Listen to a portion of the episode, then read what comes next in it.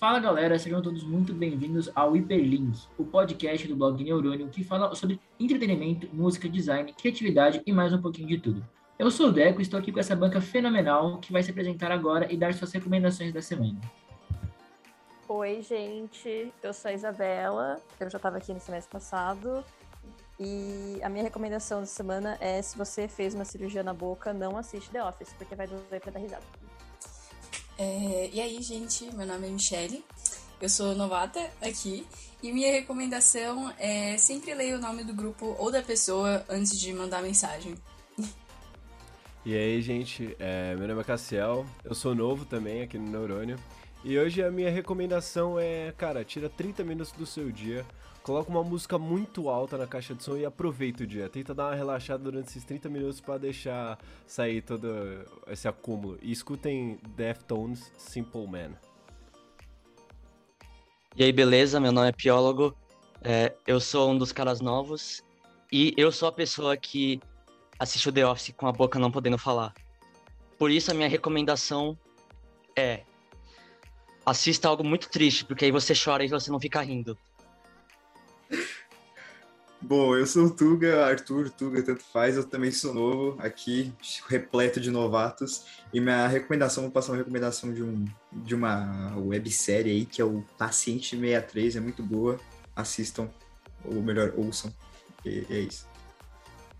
Oi gente, eu sou a Júlia, e a minha recomendação da semana é que Tofum fica muito gostoso na Airfryer. Bom, e a minha recomendação da semana é que vocês explorem a aba do Feito Pra Você no seu Spotify, porque realmente o Spotify te conhece melhor do que você se conhece e vai te indicar muitas músicas boas. Bom, essa semana decidimos fazer um tema um pouco mais pessoal, para servir como uma introdução para vocês conhecerem o pessoal novo da equipe. O tema de hoje é as obras, mais especificamente filmes e séries e músicas que fizeram parte da nossa vida e que nos moldaram. Obras que impactaram e influenciaram cada um de nós. Bom, vamos começar então falando em ordem cronológica. Qual foi um filme ou uma série que marcou vocês na infância? O filme que mais marcou a minha infância, assim... Na verdade foram dois, eu escolhi dois. Eu burlei muito esse sistema.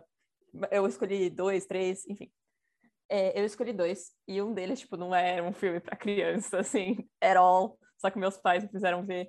É um filme que chama Across the Universe, é um filme, é meio que um musical que é feito, a história é contada a partir de músicas dos Beatles, e não é pra crianças, ele fala de, guerras, drogas, sexo, essas coisas, só que eu tava, Beatles, yes, eu amo música.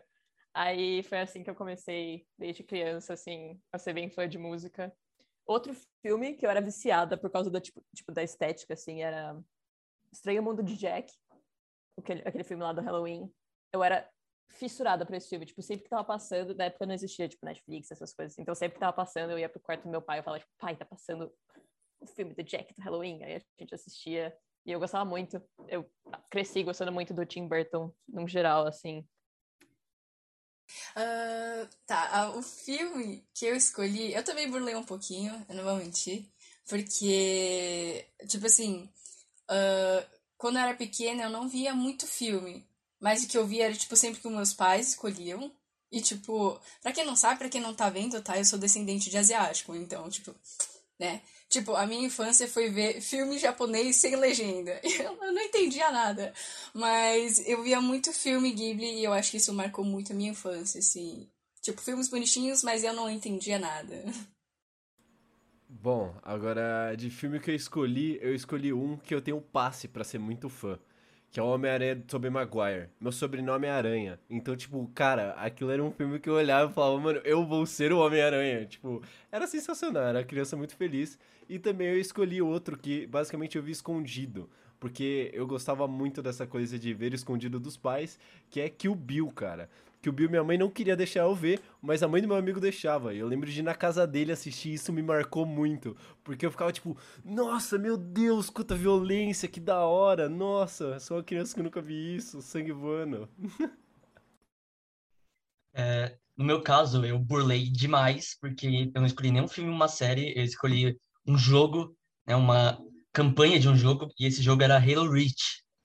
E apesar de hoje não ser meu favorito nem da saga, é um que eu tenho uma das melhores memórias.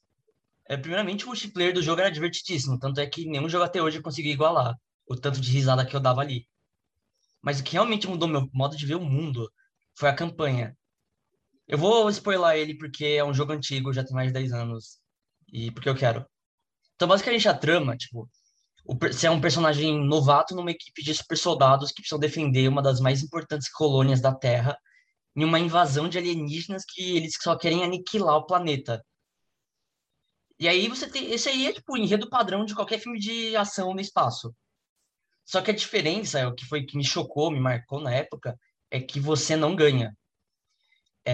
Em toda a campanha, quando você controla o personagem, tenta impedir com que o planeta seja arrasado, independente do que você faça, a humanidade que vive nessa colônia perde. Então você assiste enquanto os super soldados, que é pra ser aqueles caras super fortes que conseguiria derrotar todo mundo, são, tipo, mortos um por um. E todos os sacrifícios heróicos, assim, são literalmente acabados em vão. E a cada passo para frente, são 2 passos para trás. Até que no final, você consegue entregar uma última esperança da humanidade para uma espaçonave que está fugindo, só que você tem que ficar para trás e lutar para que eles possam fugir. Isso me deixou, tipo, arrasado na época. Eu era só um molequinho de 8 anos jogando isso. Tipo, eu ainda ria de piada, que a piada era basicamente falar o nome de uma parte íntima de outra pessoa, entendeu? E isso me fez entender o poder que contar histórias podem ter. Mesmo quando pequeno, eu já conseguia entender isso. Por isso me chocou, me marcou tanto. Que bonito. Que traumático isso da cabeça, mano. É tipo, foi levemente traumático, só que, pô, mudou o meu jeito de ver as coisas totalmente, cara. Sim. Nossa, mas foi só ele, mano. Deu. Ai. Mano, eu, como todo mundo, dei uma roubadinha, né? Eu coloquei um jogo, um filme e o jogo que eu escolhi foi Minecraft, que, mano, minha infância inteira foi Minecraft, sem brincadeira. Eu jogava, eu assistia Venom, Feromonas, Monark, a galera toda. Nossa senhora, que bagulho absurdo. Eu já cheguei até a criar um mini canal de Minecraft. Boas lembranças. E o filme que eu escolhi foi Kick-Ass, que, meu Deus do céu, esse filme eu só assistia por 2 motivos. Igual o Cassiel, pura violência. Eu achava do caralho. E outro é por causa da Chloe Grace Moretz, que eu tinha... Foi a minha primeira crush de artista, assim, pesado. Eu via ela no filme. Nossa senhora, que mina, cara! Mas é basicamente isso, os filmes filme de jogo que eu escolhi. Eu demorei um pouco para decidir os filmes. Eu tinha vindo aqui com um só, mas como todo mundo deu boas regras, eu acabei em falar algum outro também. Que, tipo, eu tinha pensado definitivamente Matilda como filme da minha infância, assim, eu amo Matilda. Quando eu era pequena, tipo, até hoje eu me identifico um pouco com a Matilda, assim, mas quando eu era pequena, a atriz que faz a Matilda pequenininha, não a Mara Wilson, a mais nova, assim, parecia muito eu pequena. E aí minha mãe falava, tipo, olha, Júlia, parece você. Eu ficava, tipo, eu sou Matilda. E, não sei, eu sempre gostei muito desse filme, eu acho ele muito bom até hoje, assim, eu gosto muito, acho que eu perdi a conta quantas vezes eu assisti. Acho todos os personagens muito fofos, a Matilda muito fofa, a Miss Honey é, mano, original cottagecore lesbiana, assim, tipo, a fofona. Sei lá, eu gosto muito de Matilda. E no outro lado, um filme que eu vi cedo demais, mas que eu também assisti muito quando era criança, Chuck, o Boneco Assassino. Que eu gostava muito de Chuck, muito, muito. Eu não sei porquê, mas eu vi os primeiros 3 filmes muitas vezes já, assim. Eu lembro que no terceiro, o moleque já é adulto, né, o Andy. E aí o Chuck vai lá no acampamento que ele tá, um acampamento de exército, assim, e aí tem uma cena que o Chuck troca, era muito idiota, mas aí era muito bom, era, tipo, genial. Talvez eu faça um texto sobre o Chuck, que o Chuck troca os... É um desafio, assim, no acampamento do exército que tem... Ai, qual é o nome? Paintball. Aí o Chuck troca todas as bolinhas vermelhas do paintball por, tipo, balas de verdade, assim, e aí mata todo mundo. E eu lembro de ficar olhando aquilo, tipo, uou, muito chocado. E aí, Matilda e Chuck, acho que me define. Cara, eu acho que não tem ninguém que adora tanto filme de super violento quanto criança. É, tipo, é uma tendência que eu vejo todo mundo, toda criança já viu aquele filme super violento e tá, tipo, adorando. Mano, eu vou aqui fazer uma intervenção aqui, que a Ju acabou de falar, eu fui, tipo, tal oposto, assim. Eu gostava muito de filmes de Halloween, tipo, extremo do Jack, só que eu fui ver Chuck, tipo, sem querer, e assim, foi traumático pra mim. Eu não sou essa criança que via filme de terror, foi muito traumático, até porque não tinha me contado que era um filme de terror. Então eu cheguei lá, toda criança pomposa, saí com traumas, mas fiquei surpresa quando você falou isso. Nossa, eu era muito cagão quando era pequeno. Depende muito do filme, tipo, Chuck eu via tranquilamente, aí teve uma vez, acho que eu já tinha uns 13 anos na cara, assim, fui assistir Sexta-feira 13 pela primeira vez, eu saí correndo da minha sala, tipo, meus pais vieram ver se tava tudo bem, eu tava chorando no meu quarto, assim, tipo, com Sexta-feira 13, é muito diferente, assim, cada filme pega de um jeito, né, fica... Nossa, eu lembro de uma... Eu não conseguia ver coisa de terror, assim, de violência, se é pessoa com pessoa e não tem espíritos, eu assistia de boa, mas o que me deixava mais em choque, não sei se vocês lembram, posso me sentir muito velho agora, que era Goosebumps, que passava na TV. Mano, eu não conseguia ver aquilo, eu me cagava só com a abertura. Cara, eu gostava dos livros, eram muito fofos os livros. Cara, é bizarro. Você falando desse negócio assim, tipo, de filme de terror, de novo, violência, da hora. Mas só de ver a capa, eu lembro quando era criança, eu me traumatizei com o filme A Órfã. Eu não, tipo, eu vi sem querer na TV e eu me traumatizava. Eu vi a capa desse filme, eu começava a correr e chorar, porque eu era pequenininho, porque foi bizarro. Uma vez, eu tava, tipo, indo pra escola, aí eu ia meio que numa van da própria escola, aí uma menina me contou a história de um filme de terror que ela viu, e eu não dormi por 3 dias, velho, tipo, eu não vi o filme, ela só contou a história, e eu fiquei com muito medo, aí eu tive que, aí, tipo, minha mãe tava assim, Isabela, por que você não tá dormindo? Eu falei, por que me contaram a história de um filme, dava muito medo, aí era uma moça que saía de um buraco, e não era a Samara, era uma outra lá, tipo, uma versão muito pior da Samara. Enfim, foi terrível. Minha mãe ficou tipo, Isabela, você nem viu. E eu tava tipo, eu sei, mas ela contou. Mano, tanto o negócio que o Piólogo falou é muito real. Tipo, criança, tipo, parece que gosta de ver violência. Eu lembro que uma vez, sei lá, eu devia ter uns 9 anos, assim. E aí eu tava na sala com meu pai vendo o Resgate do Soldado Ryan. E, tipo, eu não sei se vocês já viram ou não, mas, tipo, tem uma cena que eles estão desembarcando na praia, assim. E aí, tipo, tem uma cena que ele é bem... gore, assim, tá ligado? Eu nunca fiquei, tipo, uou, que da hora, não sei o quê. E um negócio também que, tipo, eu sempre fui muito traumatizado com um filme que eu não vi e eu não tenho coragem de ver até hoje, tipo, só pelas histórias que me contam, que é Jogos Mortais, tipo. Eu lembro que uma vez eu fui num sítio e aí, tipo, tinha um cara lá, ele era muito bizarro, tipo, amigo de um amigo do meu pai. E aí, sei lá, ele devia ter uns 7 anos, assim. E aí ele tava, tipo, contando as histórias dos Jogos Mortais, assim, o que aconteceu com cada coisa. E era, mano, um sítio muito bizarro, assim, muito assustador à noite. E aí, mano, eu lembro que eu fiquei traumatizado sem nunca ter visto, assim. E, mano, um filme que eu acho que me marcou muito na minha infância, tipo, tava muito presente, foi Shrek. Tipo, eu acho que... Eu até estranhei que ninguém falou Shrek, mas, mano, Shrek, nossa, me marcou muito. Tipo, até o pessoal que tá aqui, acho que consegue ver ou não sei, mas, tipo, ali tem... um burro bem aqui e um Shrek ali atrás. Tipo. É muito, muito marcante pra mim, muito. E aí, mano, eu acho que eu vi, sei lá, mais de 15 vezes cada um dos filmes. Eu tinha fita cassete, era, mano, muito marcante pra mim. Eu tinha esquecido uma coisa muito importante pra mim, assim, tipo, e agora eu retiro os outros dois que eu falei pra falar esses. Jurassic Park, 1 e 3. Eu sou viciada em Jurassic Park, tipo, viciada. Eu esqueci, acabei de lembrar quando vocês estavam falando de filmes de terror. Eu sou viciada, tipo, sempre serei viciada em Jurassic Park. Esse filme me deixou com, tipo, uma fissuração por dinossauros. Se eu mostrar, tipo, meu quarto tem 4 coisas de dinossauros diferentes. Eu amo. E eram, tipo, o 3 era um que eu meio que tinha medo, só que eu amava de qualquer jeito. E, nossa, eu cresci assistindo Jurassic Park. Era, tipo, e perto da minha casa tinha uma locadora, então era, tipo, todo domingo, ir na locadora pra, tipo, renovar a locação do Jurassic Park 3, assim, tipo, Jurassic Park. Nossa, o melhor. Eu tinha medo de filmes de terror, mas de dinossauro não tinha medo. Eu vou na mesma ideia que o Piólogo falou sobre jogo, e eu lembrei sobre um jogo em específico que me marcou muito, muito, muito. Mudou, assim, meu jeito de pensar, que foi Ragnarok. Foi o primeiro MMORPG que eu joguei na minha vida.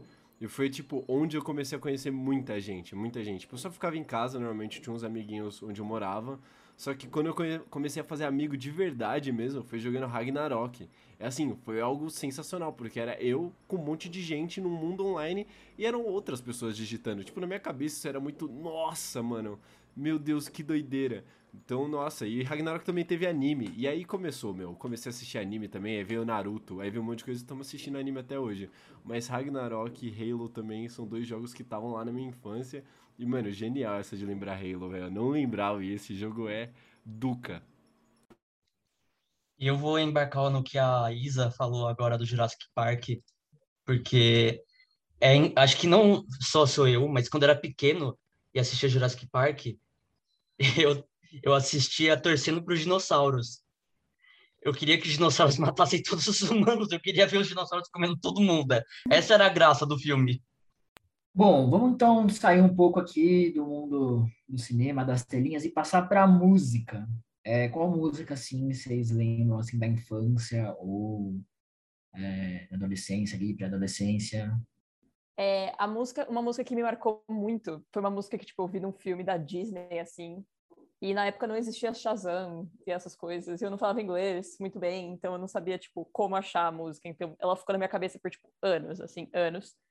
Aí chegou num ponto que eu aprendi um pouco mais de inglês, eu consegui entender algumas letras, eu consegui pesquisar no Google, tipo, as letras para conseguir achar a música. Eu achei, ela foi a música preferida por, tipo, anos e anos, assim. E é uma música que chama The Middle, do Jimmy Eat World. Eu vou compartilhar um pedacinho aqui. Ó.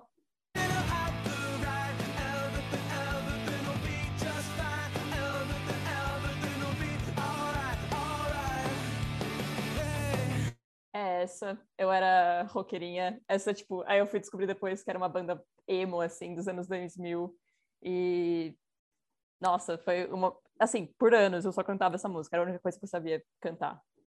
Nossa, eu gostei, tem uma vibe meio Foo Fighters. Totalmente anos 2000, velho, do rock.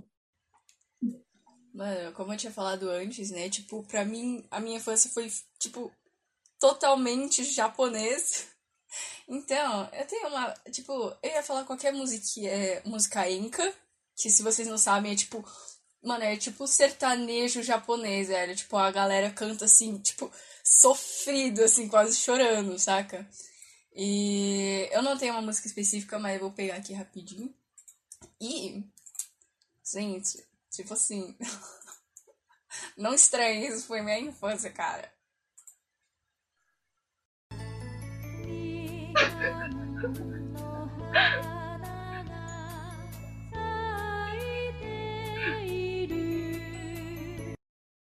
O contraste, né?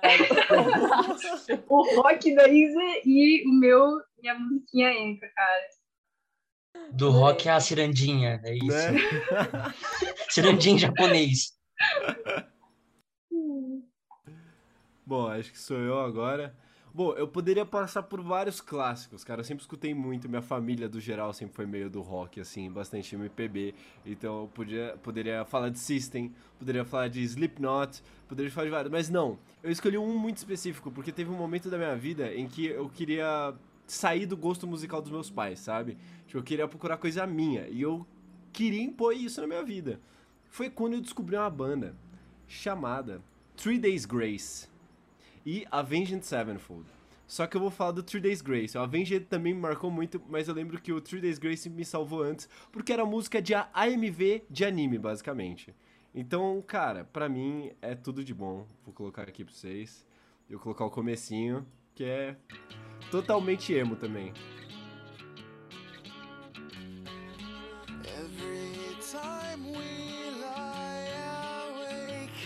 Vou colocar só até o primeiro dropzinho.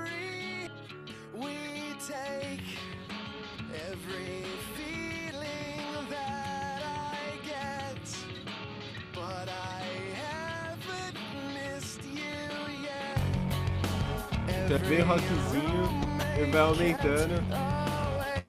E era ele falando porque que ele odeia tudo em alguma pessoa, então é bem emo. Antes de eu falar o meu, eu tenho que comentar que esse negócio de AMV de anime tinha um muito popular que foi o que me introduziu a Linkin Park, que é o Rock Lee vs Gaara, tocando In The End ponto MP4. Esse é tipo um dos maiores clássicos do YouTube. Um clássico, uma obra-prima. Mas daí eu vou pegar. Cara, eu vou pegar no meu. Na minha infância eu não tinha muito costume de escutar música. Eu só escutava o que meu pai colocava na rádio dele, que geralmente era Metallica ou Iron Maiden. Só que tinha uma música em específica, que não era de nenhum deles, que meu pai ele gravou um CD pra mim e pro meu irmão, que só tinha música de filme e desenho. E aí a música que ele escolheu, que tinha lá, que me deixava arrepiado, deixava eu maluco, eu ficava maluco no carro, era a música tema do Star Wars. Acho que não precisava colocar, mas eu vou colocar porque eu quero escutar de qualquer jeito. E só aproveite esse começo épico.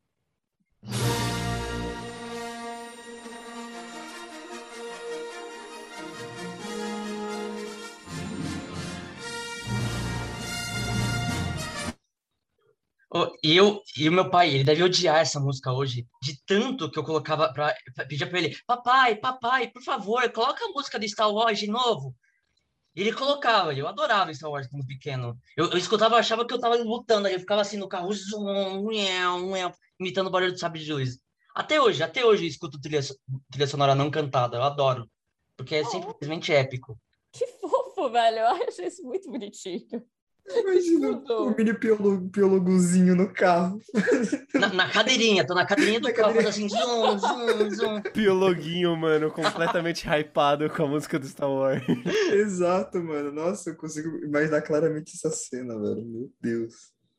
Velho, eu bem normal, assim, mas Michael Jackson não tem uma música... Não, tem uma música específica que era minha favorita.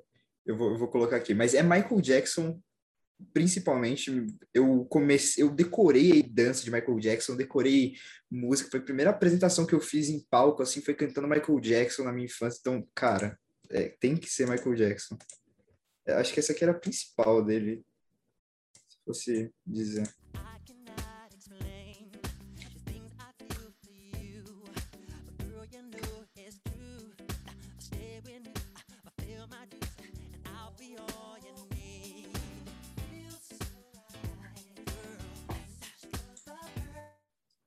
É a principal pra mim, muito boa.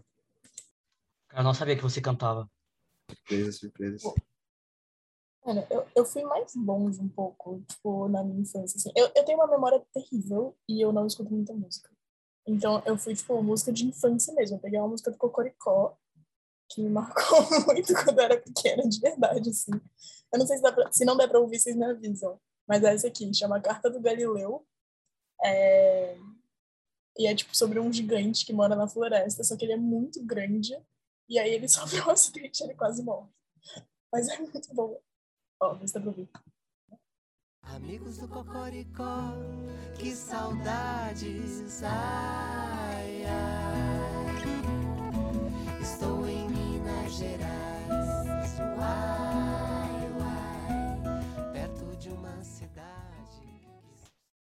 Mano, a música... que eu escolhi. É engraçada a situação, porque eu tinha um amigo na escola que chamava Vinícius. Tipo, pequenininho. Eu nunca mais vi ele na minha vida, assim, não sei onde ele tá. Mas eu lembro que, tipo, todo aniversário dele, a lembrancinha era o CD do Vinícius. E aí, tipo, eram várias músicas, assim, que, tipo, tinham dentro desse CD. Eu lembro até hoje que, tipo, eu acho que em dois aniversários dele, um era um disco verde, o outro era um disco azul, com ele, tipo, assim na capa. Aí, eu lembro que, tipo, as músicas eram, tipo, não eram pra crianças algumas, tipo, tinha Because I Got High, daquele cara que eu esqueci o nome. O Cassiel tá rachando. Mano, essa tipo, música é sensacional e a minha infância também, esse é o mais engraçado. Mas tinha uma música que, naquele CDzinho, era muito marcante, que era essa aqui. 1, 2, 3,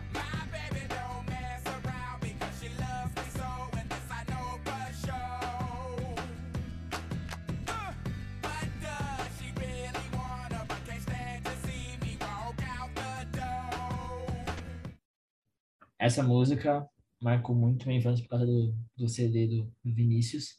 E era muito engraçado que tinha, eu lembro que tinha uma outra também que era do Fusquinha. Não sei. Era uma música muito engraçada. Ah, obviamente, esqueci de falar o nome, que é Hey Ya, né? É, do podcast, muito boa. Eu lembro que, tipo, dentro desse CD tinha, mano, era muita pérola, assim, tipo, muita música boa. E, sei lá, na minha infância também me marcou muito, porque a gente não tinha Bluetooth na época, né? Então, era só os CDs. E meu pai tinha um CD do Mamonas Assassinas, que a gente ouvia, tipo, sempre viajando. Um da M.O.N. House, também, que a gente sempre escutava, e um do Tim Maia. Então, tipo, isso aí sempre teve, tipo, muito presente na minha infância. Clássicos CDs de viagem, né, pra ouvir. Nossa, Deco, obrigada por isso, velho. Essa genial. Música é muito boa, mano. Vocês não viram, mas foi o Deco colocar a música, todo mundo começou a mexer a cabeça assim, freneticamente. Não, o pessoal que tá escutando não viu, pô. O mais louco dessa música é que quando você escuta entendendo o que ela tá falando, é uma puta letra triste, cara. Sim. É uma letra muito horrível. Não... Tipo, é um negócio... Aí todo mundo fica... Eu não sei se vocês perceberam, mas o clipe dessa música, ele é feito num enterro de uma pessoa. Tem um caixão no meio do clipe. E eles estão dançando pra uma pessoa que morreu. É que nem aquela Pump Up Kicks, né? Que só depois você vai entender que tá falando sobre tiroteio escolar. Essa é outra música que era da infância, cara. Caraca, tocava em vídeo de Minecraft do YouTube. Tem uma música que formou caráter de todo mundo aqui. Deixa eu tentar compartilhar pra vocês ouvirem. O mamute pequenino queria voar. Mano. Tentava e não podia. Essa é um clássico. Uma pombinha, sua amiga tentou ajudar. Essa é um clássico, cara. Na hora que... Fala o nome. O mamute pequenino. Começo do YouTube, vocês ouviam aquele Berry and Feeble? Sabe? Sim, que era uma girafa e um ursinho. Os amigos da floresta, mano. Berry and Feeble. Que floresta. Yeah. Só me lembrou o Jungle, daquela música. In the Jungle. Nossa, tinha o hipopótamo e o bichinho lá cantando. Clássico. É. Não, o clássico do Crazy Frog também. Meu Deus, sim. Nossa, é um melhor que o outro. Essa daí foi icônica, velho. Essa daí foi... Bom, então vamos passar agora para a série ou filme da sua adolescência que te marcou. Ok, então...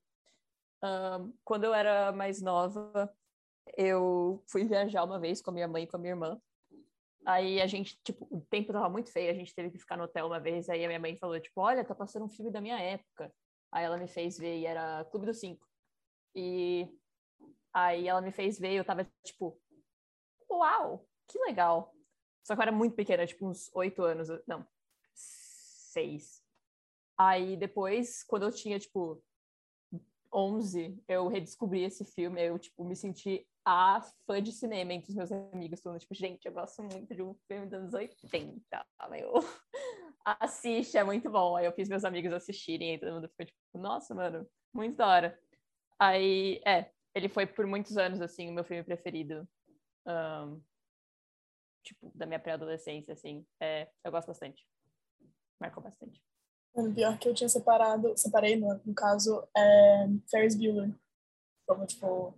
no filme, assim, que marcou, mano, minha pré-adolescência. Eu gostaria que ele tivesse me formado mais do que ele me formou, porque, tipo, mano, quanto mais próximo do Ferris Bueller você é, mais feliz você deve ser na vida, porque o cara, tipo, simplesmente, mano, ele é o Ferris Bueller, sabe? E, tipo, acho que esse filme ensinou muita coisa, assim. Eu perdi a conta também de quantas vezes eu via todo mundo que eu chamava pra vir pra casa, assim, meus amigos, que era um filme antigo, vamos ver Ferris Bueller. Sim, eu fazia exatamente isso. Eu fazia isso, aí eu fazia a galera assistir Clube dos Cinco, e todo mundo falava, nossa, você tem filmes bons. Eu falava, sim, agora vamos ver De Volta pro Futuro. Mano, assim, eu vi muito também, mas Ferris Bueller me marcou mais cedo, sabe? Tipo, é um negócio que eu via, cara, nossa, muito. Eu pretendo até fazer tatuagem, na verdade, Ferris Bueller, assim, realmente um filme que eu sinto que fez parte da minha vida real. Mano, o meu filme que marcou a minha adolescência, na verdade é série, né? Desenho. É Hora de Aventura. Porque, tipo, nossa, mano, era aquilo que você tá crescendo, assim, e aí você vê, tipo... Porque, assim, o começo, pra quem não viu Hora de Aventura, é muito, assim, loucura. Tipo, você não tá entendendo nada do que tá acontecendo, mas você curte muito, você fica... ai meu Deus, o que tá acontecendo? Por que tem essa Joaninha que tá dançando? Por que tem um cachorro mágico que estica? Tipo, o que tá acontecendo? Mas era muito legal, muito legal. E, né, começou a minha fase eu gótica, então eu tava tipo, nossa, eu quero ser a Marceline, meu, nossa. Ai, ai. Nossa, nunca saí dessa fase, velho. Nunca saí dessa fase. Até hoje eu quero ser a Marceline. É, sobre uma série que me marcou muito, principalmente na minha adolescência, foi Merli. Não sei se vocês já viram. É uma série sobre um professor de filosofia durante os 3 anos do ensino médio, e ele tá ensinando os alunos até o momento que eles vão se formar. E é uma série linda, linda. É tipo, eu amo filosofia, eu sou travadíssimo em filosofia por causa da minha avó. Ela que me recomendou, aliás, então pra mim foi um peso diferente na hora que ela me recomendou isso. Quando eu fui ver, cara, o final dessa série me abusou psicologicamente, porque eu não conseguia parar de chorar. Outro fato curioso é que eu choro muito. Em qualquer coisa que eu assisto, eu sou muito empático, eu sou muito chorão. Então, meu, essa série, nossa, é de tirar o chapéu. Fica aí pra vocês ouvirem. E castelhano, que é a língua dessa série, é lindo. Nossa, eu amo. Então, e os caras que fizeram a série também fizeram The Less I Know The Better, o clipe, que é sensacional. Não é catalão? Acho que é catalão, Spy, então eu falei besteira. Mano, é que minha mãe, ela é completamente, toda vez que, tipo, eu sei que eu vou gostar dessa série, eu sei, mas aí ela vira assim e fala, Júlia, você já viu o Merli que eu te falei pra você ver? Eu, não vou ver também. De propósito, de birra. Eu falo pra ouvir esse podcast. A minha professora de redação me recomendou também no colégio, só que aí eu falei, tipo, ok. Não, vocês estão cometendo um erro, gente. Juro, assistam essa série. É duca. Olha, eu só queria comentar antes de eu falar o meu negócio da Michelle, que esse negócio da Marceline, eu suspeito que toda pessoa que tinha um crush na Marceline ou na Ravena hoje ou é apaixonada por e-girls ou é uma e-girl. Ai, meu Deus, sim. E eu não sei escolher qual dos dois. Mas, ó, na época que eu era adolescente, eu adorava assistir coisa que estava muito fora da idade que eu tinha que assistir. Por isso, a série que eu mais me impactou na época foi Breaking Bad. É um clichê falar que é a série favorita, mas não adianta. Eu assistia junto com meu pai, quer dizer, meu pai dormia do meu lado e eu assistia. E tipo, era muito... Cara, não sei nem como descrever direito. Eu era aquela criança que com 13 anos só sabia falar de Breaking Bad. Sabia falar, não, porque o Walter White, cara, ele vende droga. Você via aquela cena aqui, o cara não tinha, nossa, meu Deus. E o Breaking Bad, ele tem um espaço no meu coração muito grande, porque foi por causa dele que eu tive a minha primeira experiência escrevendo uma história. Eu fiz uma espécie de fanfic que explorava o que acontecia depois do último episódio. É claro, eu tava tipo, no ápice da minha época trevosa, com Linkin Park, Metallica, então a história não era muito boa. Mas foi o começo. Piólogo, eu tenho uma pergunta. O que você acha da Skyler? Cara, quando eu era pequeno, eu odiava, porque eu era todo mundo... Mas hoje, tipo, eu entendo que na situação dela, acho que qualquer um estaria fazendo a mesma coisa. Que o Walter, tipo, ele é o vilão da história. Só que, tipo, como a gente acompanha ele como protagonista, a gente tem essa sensação de, tipo, não quero torcer contra ele. Eu vou chorar, eu realmente vou chorar, gente. Finalmente um fã de Breaking Bad que entendeu Breaking Bad. Entendeu? Não, é que nem quando a pessoa fala, não, melhor personagem de Tropa de Elite é o Capitão Nascimento, que ele é muito foda, ele é bambambam. Mano, mas é porque eu acho que não tem que ver a graça do Breaking Bad em torcer pro vilão. É o protagonismo também, tem essa brisa. É, então. Eu não dei minha opinião, eu só falei o que as pessoas acham. Claro. Já teve essa discussão semana passada, você quer ser cancelado de novo? Eu vou falar do meu. Meu, sem dúvida alguma, é De Volta para o Futuro, a saga inteira. Meu amigo, eu não sei botar em números quantas vezes eu já assisti a saga inteira. Não sei botar em números. Eu sei que simplesmente me marcou muito. Eu achava, principalmente De Volta para o Futuro 2, a questão de ir para o futuro, tipo 2015 ali, tipo, nossa senhora! Eu achava muito louco. Realmente muito bom. Mano, eu ia colocar De Volta pro Futuro, só que eu acabei escolhendo Clube dos Cinco também. Só que eu lembro, tipo, que nem eu falei, eu mostrava Clube dos Cinco e depois, na seguida, eu mostrava De Volta pro Futuro pros meus amigos. Eu lembro que eu viciei, tipo, 2 amigos, aí chegou no dia que ele vai pra 2015, tipo, Eu não lembro qual dia que era, mas chegou nesse dia. Nossa, nesse dia em específico eu não consegui ir pra escola, só que eu tava, tipo, no carro. Aí a única música que tocava era a música de Volta pro Futuro, como é que chama? Power of Love. Essa música tocou, tipo, o dia inteiro. Assim, o dia todo. Nossa, foi um feriado internacional pra mim, praticamente. Nossa, foi bizarro. Eu maratonei de Volta pro Futuro nesse dia. Tipo, nossa, eu parei meu dia pra reassistir tudo. Sim, né? E qualquer pessoa virava, tipo... O Marty McFly veio hoje pra... Tá aqui em algum lugar. Lugar daqui. Foi um filme também que buildou, né? Criou meu amor pro DeLorean, cara. Eu sou apaixonado em DeLorean, no carro DeLorean. Então, eu tenho tudo de amor por esse filme. Bom, mano, eu acho que, tipo, a série, assim, que marcou muito a minha adolescência, assim, foi, tipo, mano, Zeke Luther. Mano, era muito bom o Zeke Luther, muito bom. Eu lembro que, mano, até, tipo... Não que hoje em dia eu ande de skate, assim, mas eu lembro que na época, assim, tipo, foi 2009, mais ou menos, que lançou. Eu lembro que naquela época eu comecei a andar, assim, um pouquinho e tal, aí depois eu parei, aí eu voltei, aí eu parei, aí eu voltei de novo. Mas, sei lá, eu acho que, mano, foi um negócio que me pegou muito a série. Mano, eu lembro até hoje de um episódio que me deixou aflita pro resto da minha vida. Que é um que eles estão, eu acho que em algum depósito. E aí, eu acho que o Luther, ele ou senta ou pisa em um prego. E eu fiquei, nossa, eu nunca, tipo, meu Deus. E daí, mas eu amo Zeke Luther, é perfeito. Nossa, eu amava Zeke Luther também, tipo, eu lembro que a minha irmã me zoava porque, tipo, sei lá, ela falava que era série de menina, assim, e eu assistia meio que escondida dela. E teve muitos pontos que marcaram, só que eu queria falar, velho, Deco, faz total sentido essa série ter te marcado como pré-adolescente, mano. Tipo, condiz muito com a sua personalidade, velho. Faz total sentido com o seu personagem. Mas faz. Tem um episódio que, tipo, eu não sei o que eles estão falando, mas eles não podem jogar basquete por alguma coisa assim, porque eles são muito velhos. Só que aí o Luther nasceu em um ano bissexto, tipo, no dia a mais. Então ele tecnicamente tinha, tipo, 4 anos, assim. Nossa, mano, isso daí pra mim foi genial, essa pegada que eles fizeram. Nossa. Eu lembro. Muito bom. Nossa, foi a primeira vez que e assistindo isso, eu achava que Tony Hawk era, tipo, um cara fictício. Aí depois, só que eu fui descobrir que era, tipo, um cara real que andava de skate, era, tipo, mais brabo. Sim. E, mano, eu lembro que tem um episódio também que, tipo...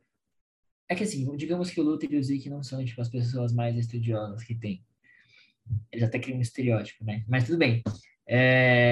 E aí, mano, eu lembro que o Luther, ele, tipo, pegou a prova e desenhou um dinossauro na prova, e aí, tipo, ele gabaritou, e o Zeke, tipo, rodou na prova, assim, só tentando chutar, e aí, tipo, no final ele tem que ficar estudando, que ele tá de recuperação, assim, nossa, muito bom! Muito bom!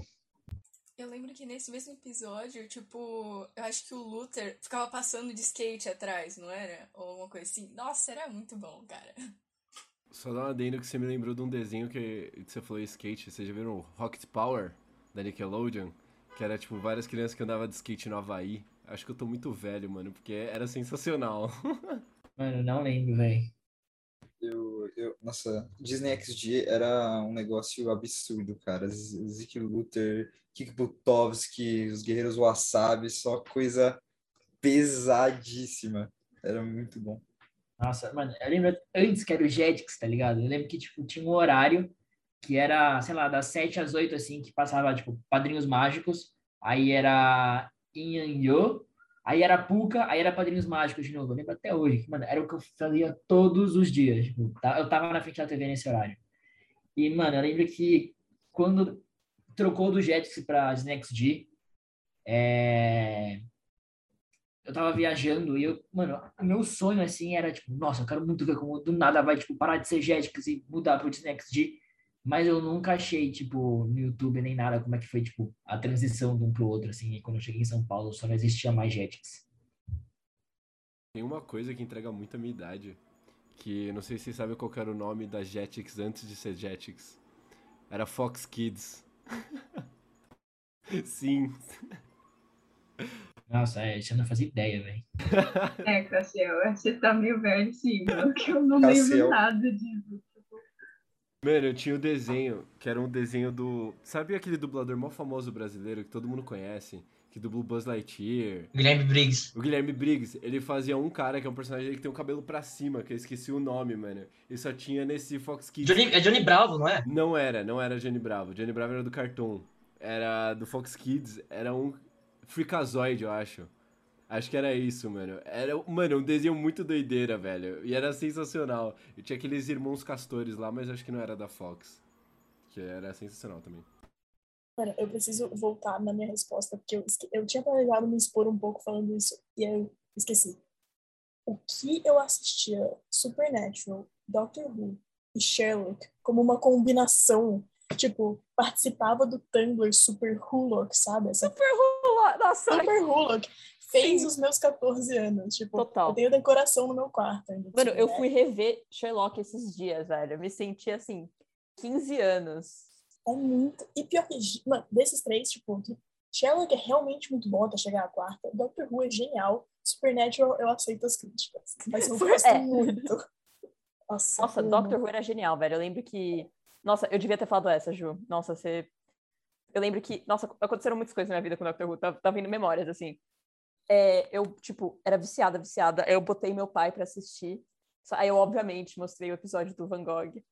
Aí eu chorei, tipo, litros do lado do meu pai. Meu pai, tipo, nossa, que bonito. Eu sei. Muito tocante. Eu lembro de uma vez... Opa, pode falar. Desculpa. Não, só tem um episódio que eu chorei mais do que o Van Gogh. Você sabe qual é? Eu acho que eu sei. Você sabe qual é. Porque eles se separam, os dois... Nossa, eu chorei. O que eu chorei... Eu passei o dia inteiro chorando. Nossa, esse daí foi deprimente também.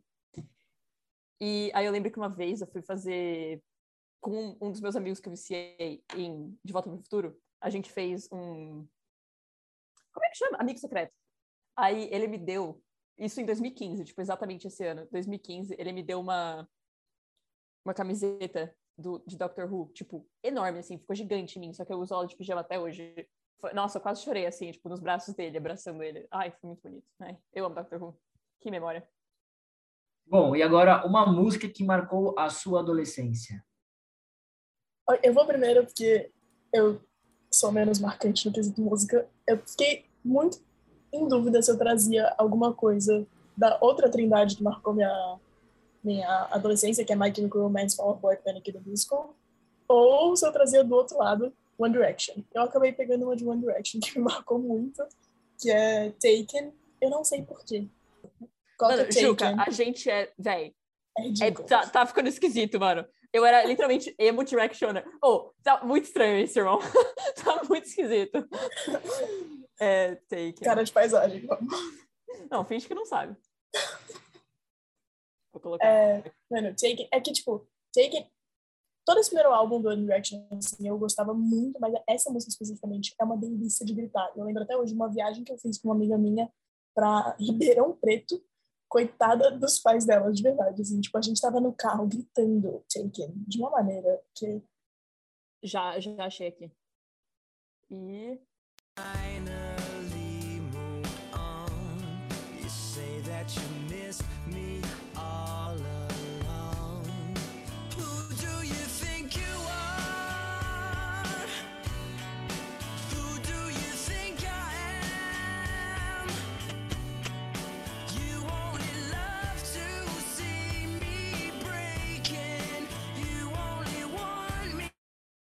Mano, sério, eu com 13 anos, tipo, you only want me when I'm taken, sabe? Tipo, nossa, sério, eu gritava, isso era incrível. Isso é o fundamento da minha obsessão por Olivia Rodrigo. Tipo. Faz sentido. Posso falar? Mano, eu tive muitos, muitos momentos também. Eu fui super emo, super directioner, mas eu era o tipo de emo que eu via muito Panic! At the Disco e muito 21 Pilots, velho. Tipo, eu escutava muito 21 Pilots. Aí eu trouxe... Não era minha preferida, mas eu trouxe... Pronto. Vou falar de uma que era, tipo, uma das mais famosas, que era Tear My Heart. Esse, na verdade, o álbum Vessel, no geral, assim. Só que Tear My Heart eu acho que é de outro álbum, enfim. Não lembro mais, não sou mais fã de 21 Pilots. As músicas ficaram ruins. Mas eu lembro também que eu tocava sempre, aí eu toquei pro meu pai no carro, aí meu pai, tipo, ficou viciado em Piano Pilots, ele toca até hoje. Então...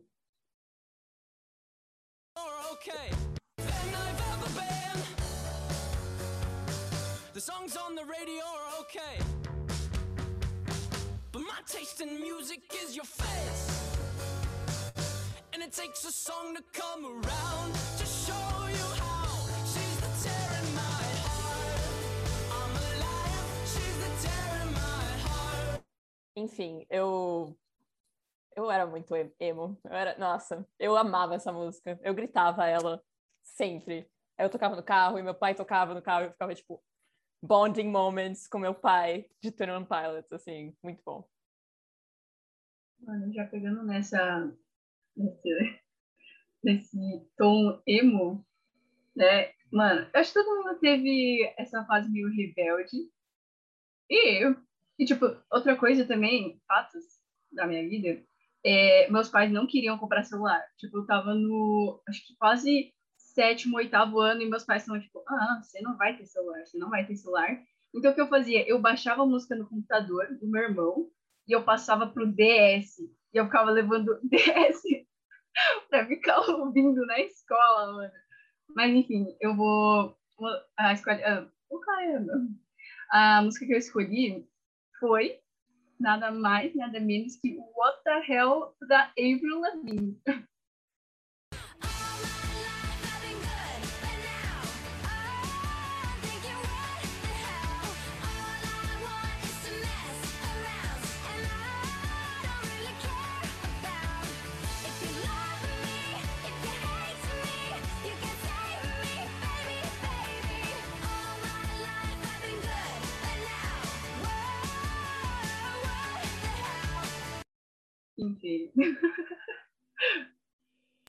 Nossa, mandou muito, velho. Quando eu era criança, eu queria muito ser Avril Lavigne. Tipo, nossa, mandou muito. Mas eu vou, já que tá todo mundo citando a fase emo, eu vou pular essa minha parte da vida. Eu vou pular direto pra parte da adolescência em que eu ficava... Qual o sentido da vida? Por que estamos aqui? E nessa fase, eu comecei a me aproximar muito do Pink Floyd. Que até hoje é a minha banda favorita. Tanto é que o The Wall foi o primeiro álbum que eu escutei na minha vida por completo. E aí, tipo, me apaixonei. Porque, tipo, eles também... Esse negócio de conceito abstrato, de negócio de política. Mas na minha adolescência, no primeiro momento, eu escutava porque eles tinham um solo de guitarra da hora. E por isso a música dele que mais me marcou é o Comfortably Numb. Que tem, acho que, o melhor solo de guitarra já feito na história da humanidade. Vou tocar um trecho aqui, porque ela merece.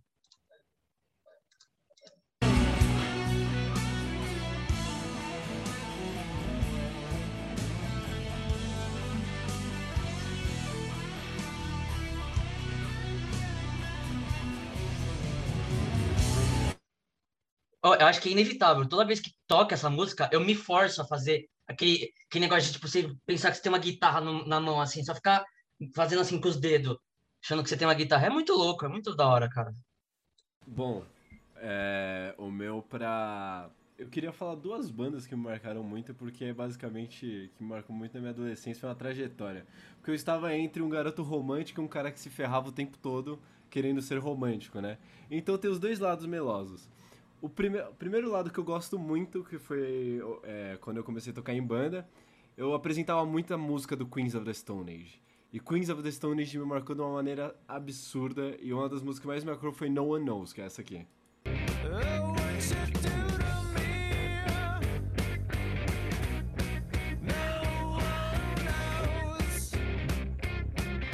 Beleza, e eu acho do caralho essa música até hoje, eu sou muito travado, só que ao mesmo tempo também tem uma banda que eu acho que merece muito holofote, que é Ventre. É minha banda brasileira favorita, eu fico triste que eles acabaram, eles não existem mais, eu não sei porquê, mas é de longe uma das bandas mais lindas que eu já vi, mano, tipo, show da internet.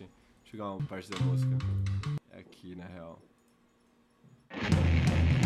Ele é bem pego, ele tem várias coisas... e, tipo, ele é muito poético, tipo, da sua boca, porque nos dá se não tem nada de novo. total sofrência, mas é muito bom. E vale a pena todo mundo dar uma olhada.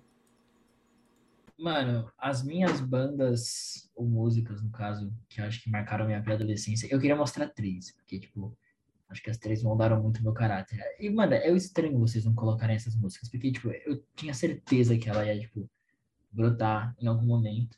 A primeira... Você já estranhou que a gente não bola o Shrek, você já estranhou que a gente não colocou suas músicas, tá achando que você é... Deco, você não é o centro Deco do universo, tá bom? Deco mas é óbvio, é que, mano, é tipo... É o Alvin. O show de Deco. Exato, tipo... O show de Deco. Eu vou mostrar a primeira, que eu, mano, obviamente, acho que todo mundo já teve algum momento com ela, eu já até mencionei ela aqui.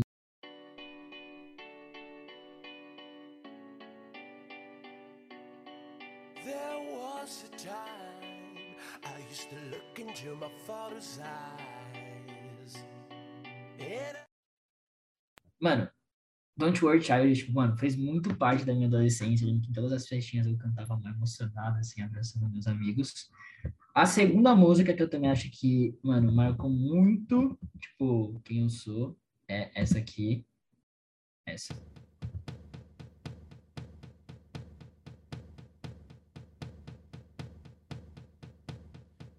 Give me a second, I need to get my story straight. My friends are in the bathroom getting higher than the Empire State. My lover, she is waiting for me just across the bar. My seat's been taken by some sunglasses asking about a scar.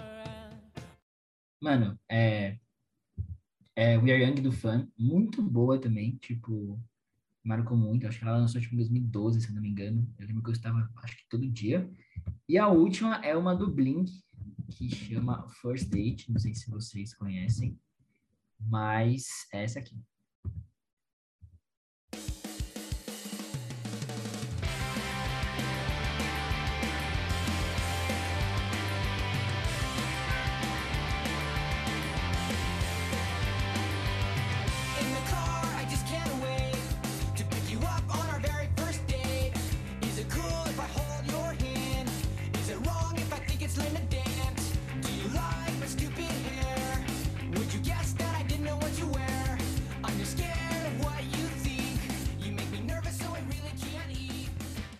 Mano, muito boa também, me marcou muito. E, sei lá, o clipe dessa música também é muito bom, eu sempre racho o bico com ele. E também vou fazer uma menção honrosa, não vou colocar, mas Charlie Brown Jr., obviamente, também ia ter que aparecer aqui, mas esse daí já é um pouco óbvio demais pra mim, então eu não vou colocar. Eu vou roubar um pouquinho do Deco, que eu também peguei três músicas que me marcaram pra caramba mesmo. Ó, eu só vou, antes de falar o nome, eu acho que o Deco vai gostar, porque me fala que ele gosta, então acho que o Deco vai curtir. Mas a primeira é White Iverson, do Post Malone.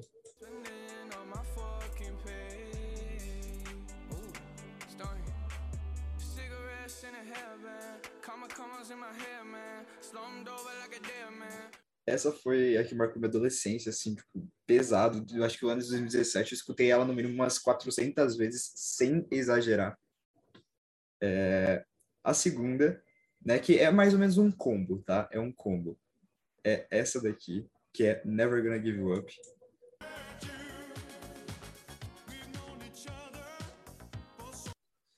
E a última música. Essa daqui.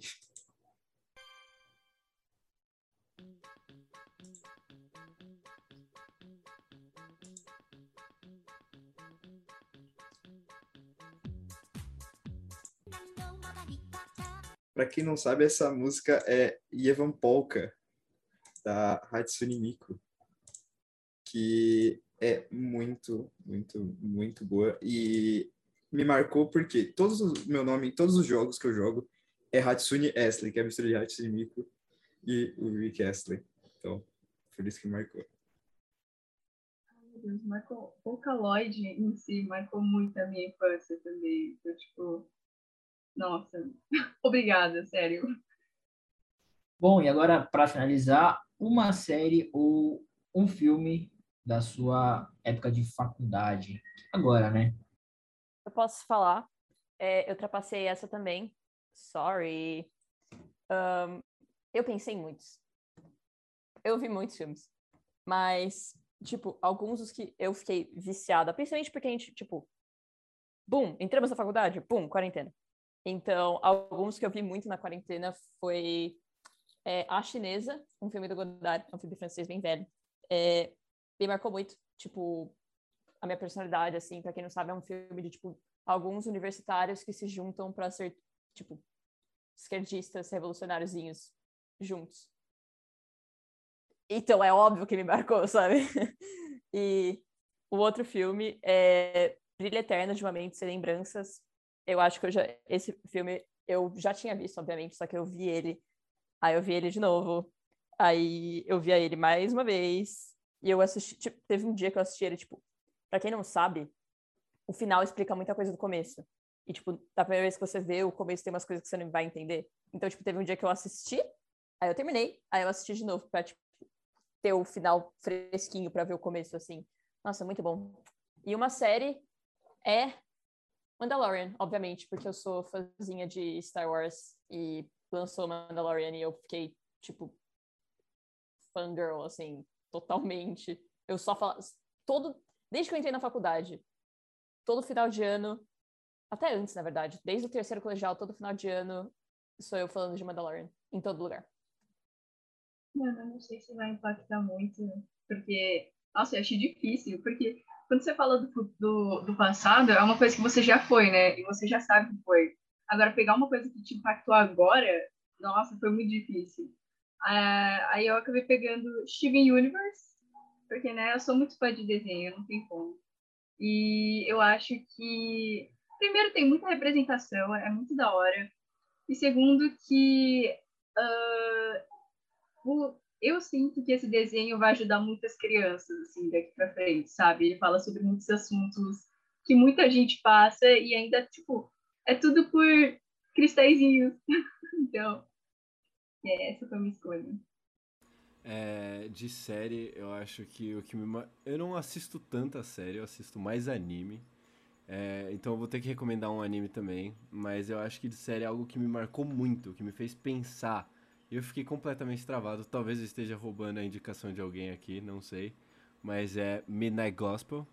É sensacional. É absurdo e eu sou completamente travada porque eu lembro que eu que apresentei pros meus amigos essa série. E um anime é Shingeki. Eu sou completamente travado no enredo de Attack on Titan, que em japonês é Shingeki no Kyojin, que não tem a ver com a tradução Attack on Titan, mas eu deixo isso para outro podcast. E é sensacional, vale muito a pena. Me marcou muito. Eu vou na do Cassiel aqui, e em vez de citar um filme ou uma série, eu vou citar um anime, que foi um anime que me marcou muito nessa época agora de faculdade de quarentena. Que me perdoe, Tuga, mas eu vou falar aqui de Jojo's Bizarre Adventure, que é um anime extremamente exagerado, que é dividido em partes e cada parte tem um protagonista e uma temática diferente, e todos estão conectados. E, tipo, eu comecei a ver na pandemia, e era uma época que eu tava muito pra baixo, tipo, por causa da situação no geral. E aí eu encontrei nele, tipo, a vida, o universo, sentido 42, tudo ali. E, tipo, ao mesmo tempo que ele é exagerado e engraçado, ele também é épico e dramático pra caramba. Tipo, eu realmente me importava com o que acontecia com os personagens ali. E, acima de tudo, é uma das obras mais criativas que eu já vi na minha vida. Tanto é que ela me fez renascer em mim uma coisa que até hoje eu faço, que é gostar de escrever histórias. Eu gostava de escrever historinhas. Eu escrevo muita história baseada nesse universo. Eu gosto de escrever histórias originais também. E tudo isso foi reanimado durante a pandemia por causa de Jojo's Bizarre Adventure. Eu amo muito e, sim, eu sou um Jojo fag. Foi de mim que o Cassiel roubou o Midnight Gospel. Eu tava planejando já falar, mas, mano, que bom que ele falou, porque eu vou poder falar de novo e vocês vão ficar com esse nome na cabeça, porque Midnight Gospel, meu Deus, tipo, eu trouxe duas séries assim, pensei, Midnight Gospel e BoJack Horseman.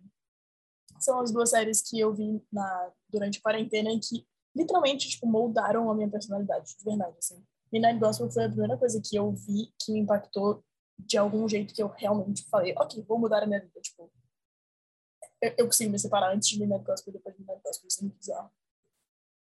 E tem um texto sobre Midnight Gospel que eu acabei de postar, neurônio.com.br, Mano, a série é muito... É do campo. É do campo. Obrigada, Cassiel. Ele é, tipo, basicamente é uma série sobre um... É que a real é que o áudio é retirado de podcasts de verdade. Isso que fica muito legal. Que todas as discussões que estão sendo feitas na série são discussões reais, de pessoas reais, com vivências reais, assim. E são discussões espirituais. Então, assim, eu virei a louca dos cristais depois disso, porque eu fui tentar entrar numa jornada espiritual, assim. E eu tô entrando numa jornada espiritual e realmente me vejo muito diferente desde que eu assisti Minecraft. Real é uma série incrível. E BoJack Horseman, pro outro lado, assim, foi uma série que me ajudou, tipo... pro mal, entre aspas, não sei. É uma série que abriu meu olho pra muita coisa. Parece uma série imbecil, assim, é um cavalo animado. Mas, principalmente, eu quero trabalhar com entretenimento, assim, né? Tipo, eu realmente pretendo fazer filme. Eu gostaria muito de ser atriz, assim, sei lá. Não... Enfim. É a série que mais dá, tipo... Abriu muito meu olho pra esse mundo. Não que eu soubesse, não soubesse como era, óbvio. Mas, assim...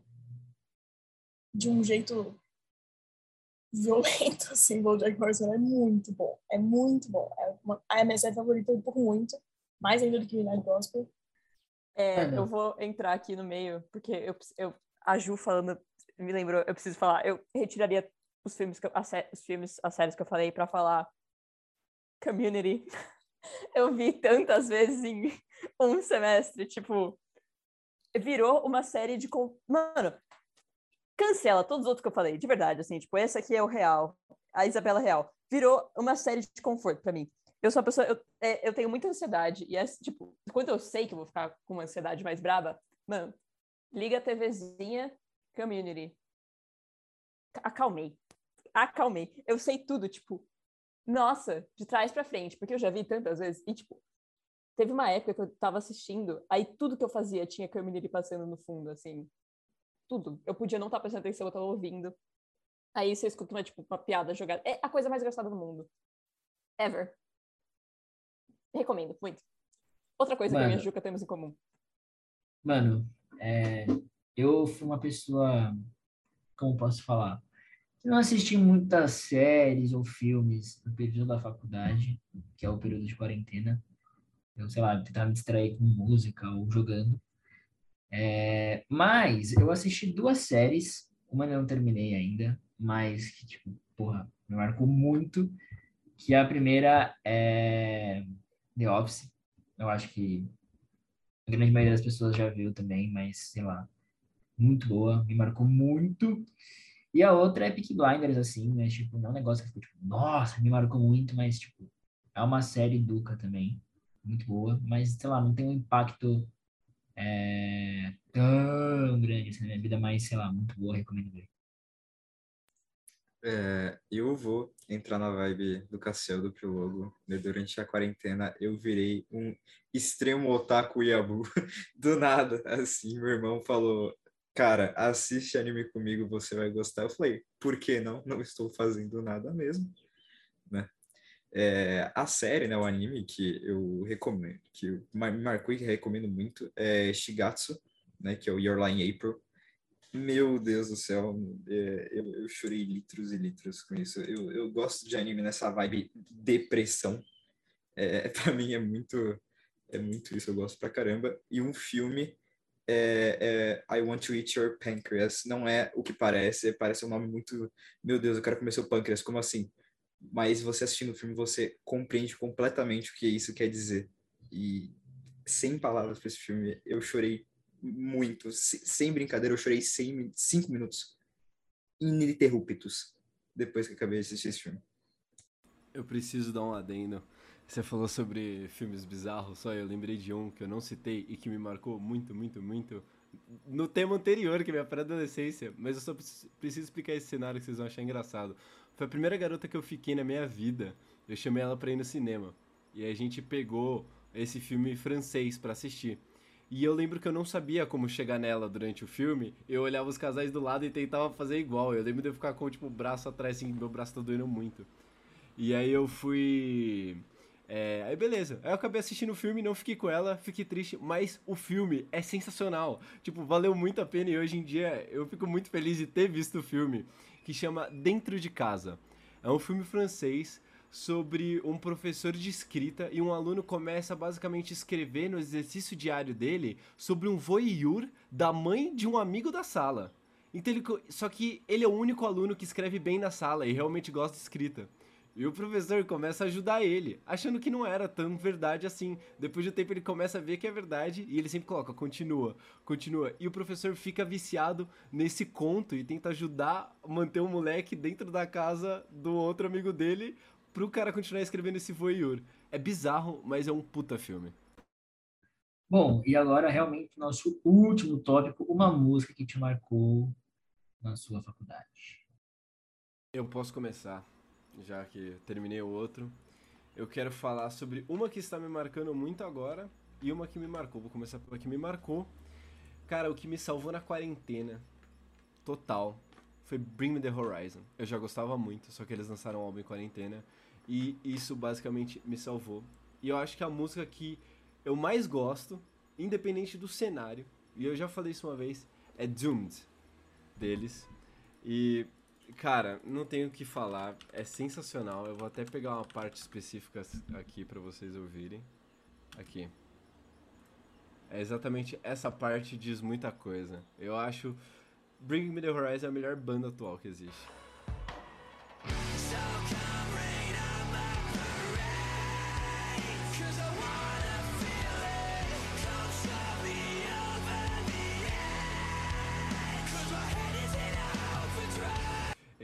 Essa música eu sou travadíssimo e basicamente eu acho que ela representa muito quando você tá... você já tá acostumado a passar por momentos ruins, sabe? E você aprende a lidar e gostar dos momentos ruins. Eu acho que essa música significa muito isso e é basicamente sobre viver, assim, eu acho do caralho. E outra música que eu tô completamente travado é Deftones, só que é uma versão diferente de Deftones. Eu acho que até a Isa Galo vai curtir. Que é a versão que um cara fez, que chama Anthony Vincent, é um cara que faz vídeo pro YouTube, ele faz uma música em 20 estilos diferentes, esse cara é um gênio musical, e ele fez uma versão de Creep, só que versão Deftones. Pera aí.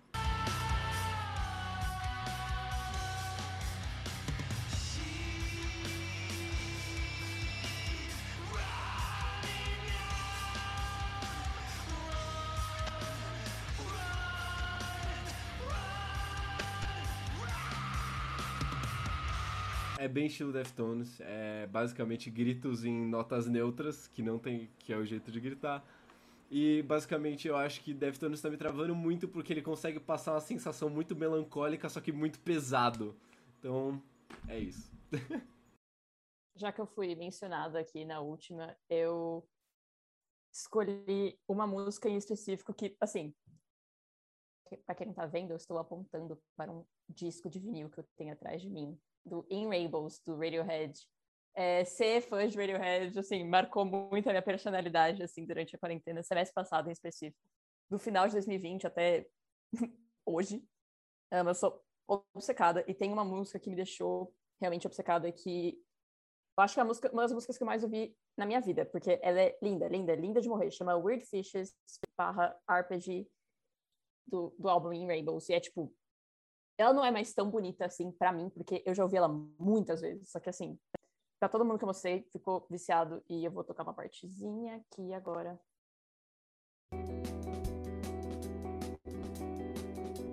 Why should I stay here? Why should I...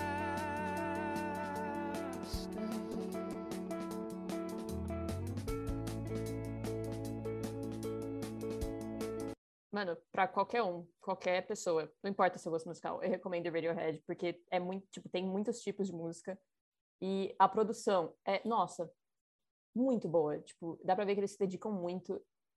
O Tom York é um gênio, ele fez um curta musical pro Netflix também, ele tá sempre produzindo música pra outras pessoas, e assim, nossa, ele é um gênio musical. E o outro é um que eu estou viciada recentemente, é o álbum Because the Internet, do Childish Gambino. Desculpa se eu roubei a recomendação de alguém aí, porque eu vi uma reação meio tristinha. Nossa, esse álbum muito bom. Da primeira vez que eu ouvi, eu fiquei, tipo, é um bom álbum. Só que aí depois eu fui ouvindo e é um ótimo álbum. É, tipo, um álbum perfeito, assim. Eu vou tocar uma parte de uma das músicas que eu mais gosto, que é uma das mais famosas, na verdade. Chama 3005. Não é a melhor música do álbum, mas é muito boa.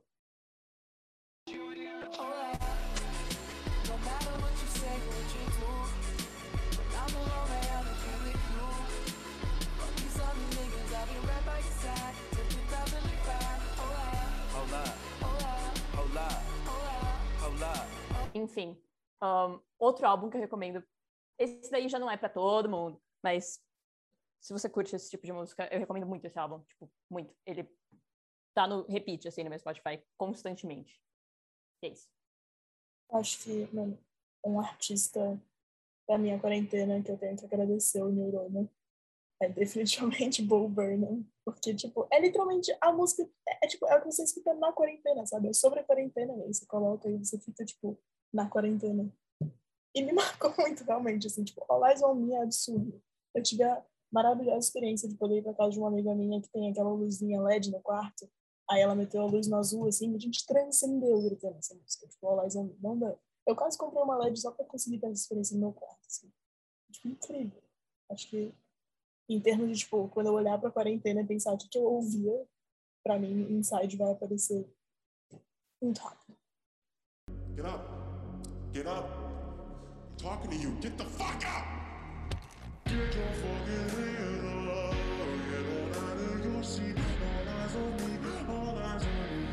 Hey, fuck it! Get your fucking hands up! Get on out of your seat! All eyes on me! All eyes on me! Mano, eu travei muito no Bo Burnham, velho. Nossa, o Bo Burnham quebrou meu computador, velho. Ai, que suspense. Ok, pronto. Mano, eu acho que uma música que me marcou muito no período de faculdade é porque, digamos assim, não tivemos grandes experiências de faculdade, né? Então, sei lá, não teve, tipo, aquela música que, tipo, ficou uau! Mas acho que tiveram duas.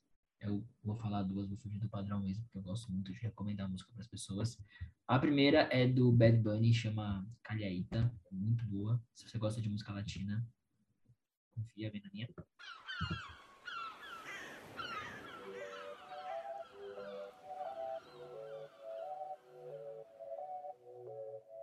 Eu vou passar pro refrão, peraí.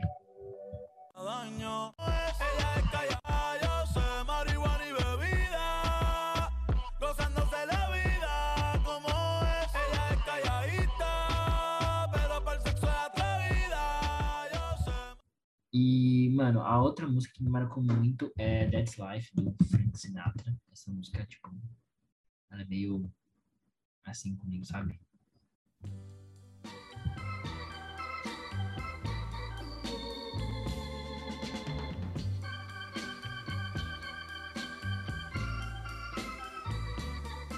That's life. That's life. That's what all the people say. You're riding high in April, shot down in May.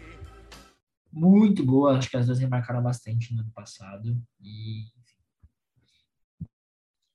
eu fui na onda do Deco do Cassiel e eu peguei uma música que me marcou e outra que está me marcando agora. A que me marcou é uma música da minha segunda banda predileta, que é Muse. E essa música ela tocava no Guitar Hero. E eu vou tocar um trecho que vai até o drop dela, que essa música é Knights of Sidonia.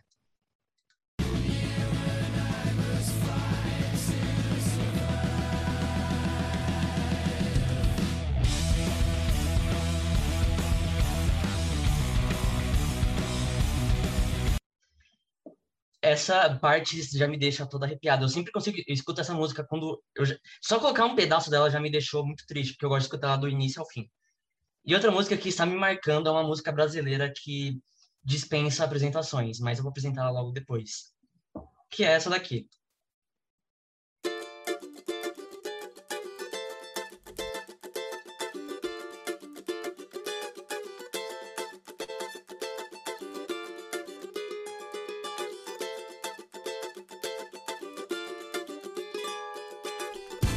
Ela é amiga da minha mulher. Pois é, pois é. Só vou tocar esse trecho, eu sei, dói. Mas são duas músicas que me marcaram muito e estão me marcando, principalmente Seu Jorge. Só de escutar ela em qualquer lugar, eu já começo a dançar e ficar com vontade de cantar igual um imbecil. Mano, já pegando nessa vibe de música brasileira. Tipo, eu acho que vai quebrar um pouquinho, porque eu, assim... Eu peguei uma música meio relax, mas é do...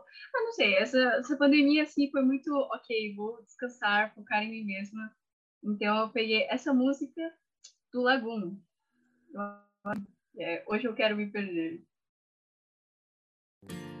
Eu curto te ver de biquíni saindo do mar.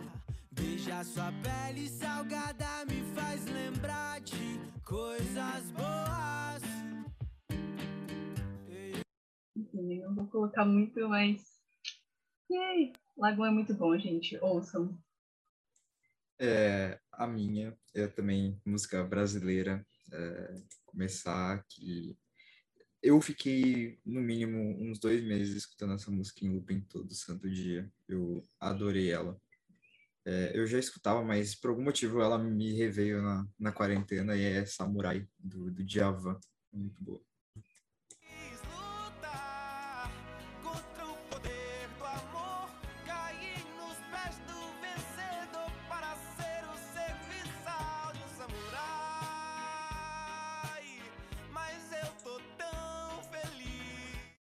E outra música que também me marcou muito, tem que falar, que é Glória Groove. Eu me viciei em Glória Groove.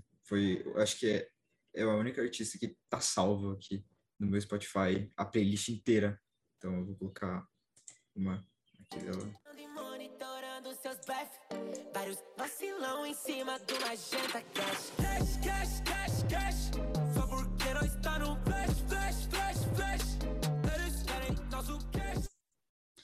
É isso.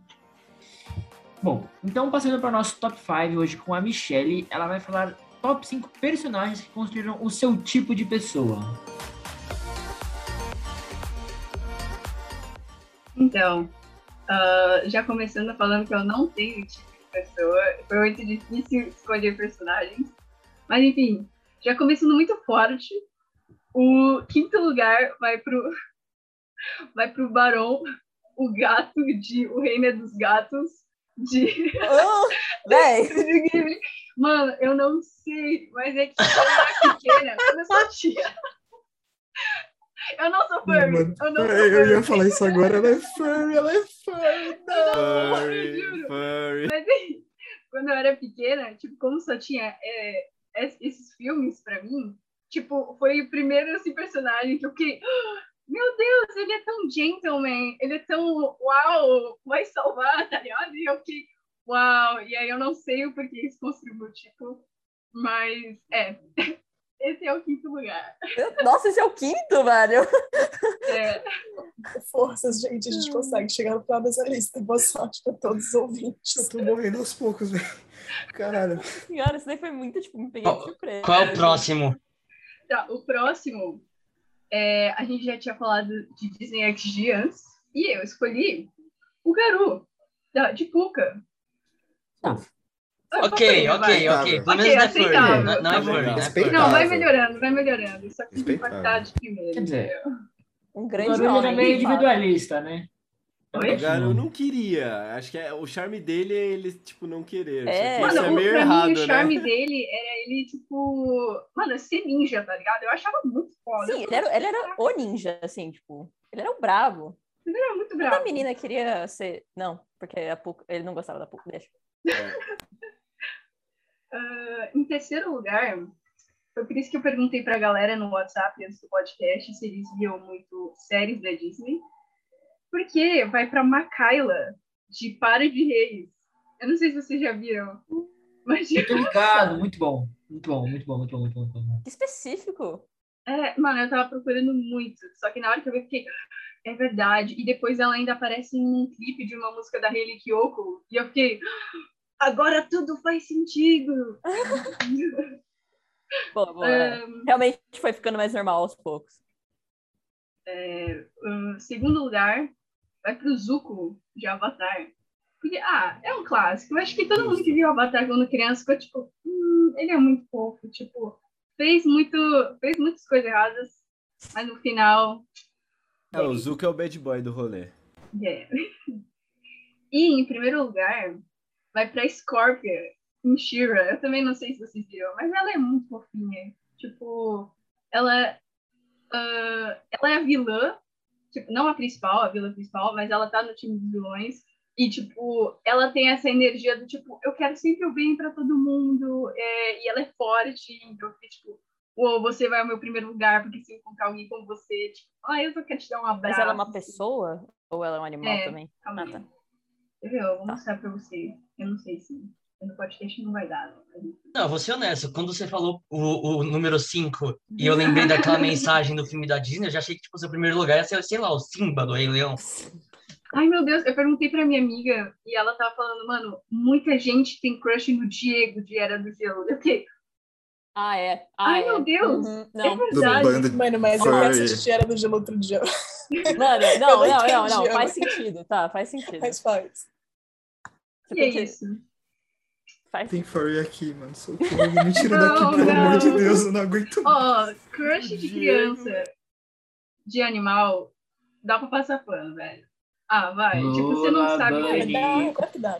Lola Bunny, tá bom. O Deco mudou meu argumentos. Ele destruiu os argumentos. Lola Bunny, velho, não dá pra falar que não é. O Deco acabou de quebrar todos os paradigmas de furry. Deixa quieto, não vou falar nada contra.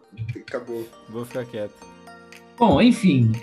O Hiperlink dessa semana vai ficando por aqui. O programa não está sendo transmitido ao vivo por motivos de coronavírus, então fiquem de olho no nosso blog, neurônio.sm.br, para ficar por dentro de tudo que estamos fazendo no período da quarentena.